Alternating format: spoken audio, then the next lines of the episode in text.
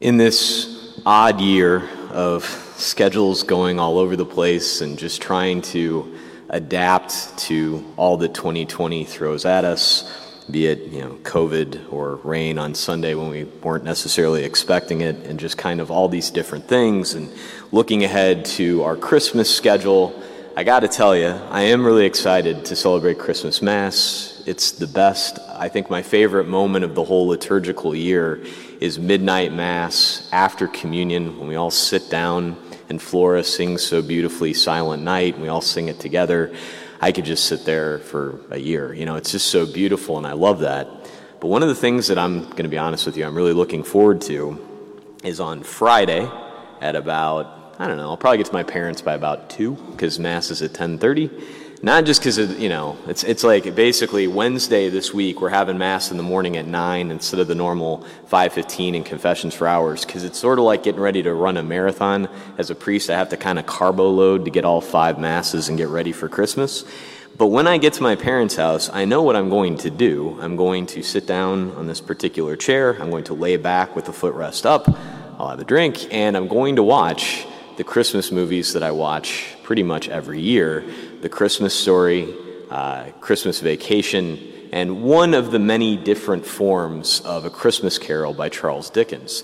And you ever notice in the midst of all of those movies, there's always, of course, like any movie, any story, a whole lot of, you know, conflict and things that they have to go through, right? It's not like our favorite Christmas movies are, hey, it's a Martha Stewart Christmas in which everything is perfect. You know, we don't go back to those time and time again. Like we all sit down and let's watch the way that this person planned out everything and everything went according to plan. The end. I mean, we just, it's not realistic, right? In our lives, as we go through our day to day lives, we strive to get everything, you know, as ready as we can, to put all of the plans in place, to say, hey, it's going to be cold going forward, so we're not going to have the 8 o'clock Mass for a while. And then the very next weekend, it's like 60 degrees. You don't know exactly how things are going to play out, right? I mean, of course, we've got a plan, we've got to sort of do our part, but I think it's one of those things where, and you see it in all of these different Christmas movies, that we are not in charge. You know, all of a sudden, no matter how hard we try, you can be Clark Griswold and put lights absolutely everywhere. Get the biggest, best Christmas tree. You know, all of these different things, but the windows can still break. The lights still might not turn on, and there may be a pesky squirrel, right? I mean, you may have the best turkey, but here come the bumpus hounds, right? Or you could be afraid of poverty, of want, of difficulty, and surround yourself with money but you're still not in charge. Here comes Jacob Marley and the three ghosts of time, right? We know, I think, in some ways, although we have to be reminded often, that we are not in charge. That ultimately, we are not capable of saving ourselves. And that's where today, when you see the beginning of this gospel, a gospel that we know so well, just the very kind of like first verb in the gospel today, the angel Gabriel was sent from God, right? It's not as though Mary is sitting at home and thinks, you know what? I'm going to cook up a plan for the save for the salvation of all mankind. No. Who is the main actor in this is God himself. He sends into humanity in this beautiful way, you know, the invitation for Mary to become the mother of God.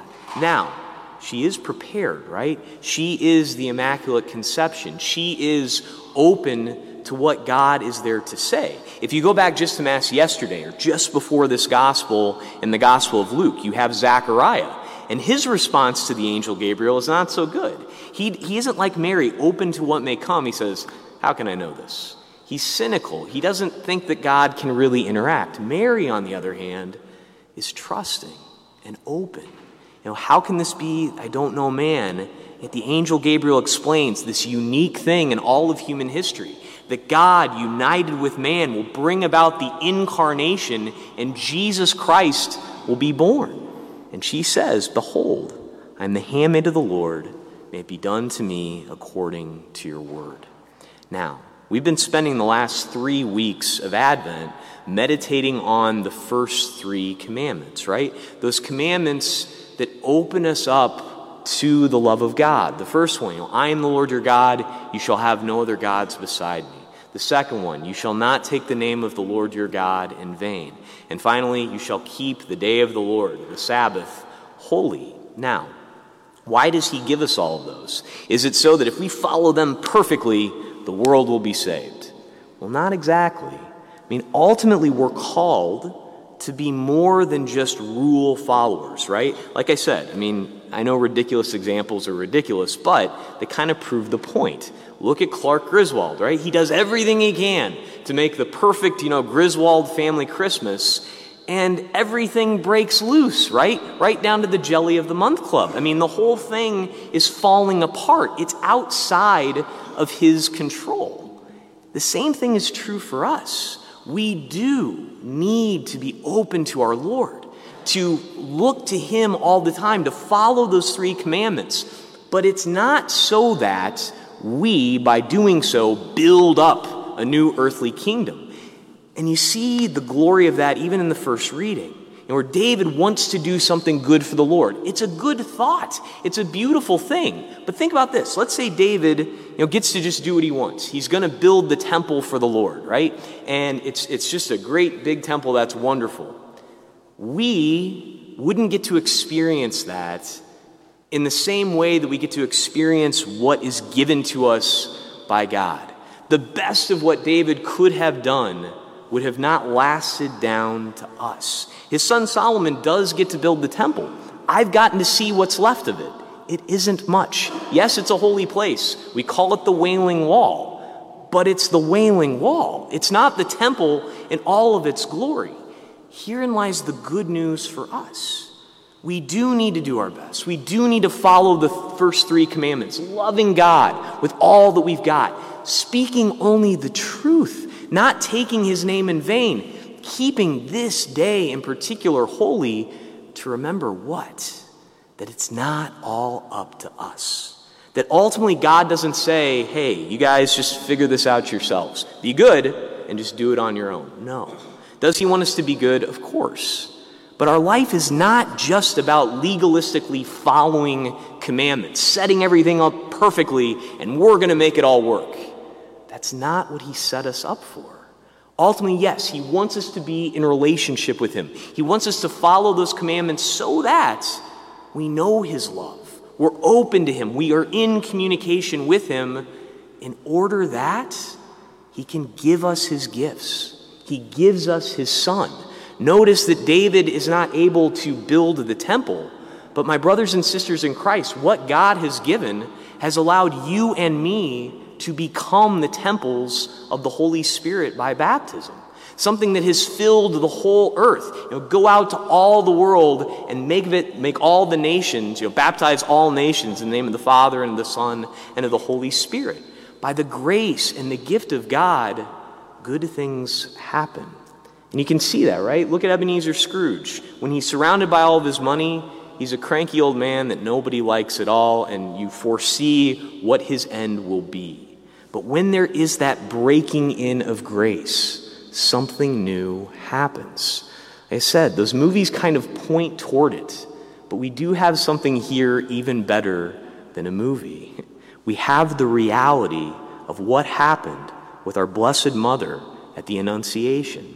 She's open to the gift of the Lord, the Lord who loves us, who wants to give us everything, wants to give us Himself, wants to give us His Son, and continues to do the same thing even to this day. The good news for us is, is that we are not in charge, that it's not up to us, you know, to build, you know, the perfect society on earth.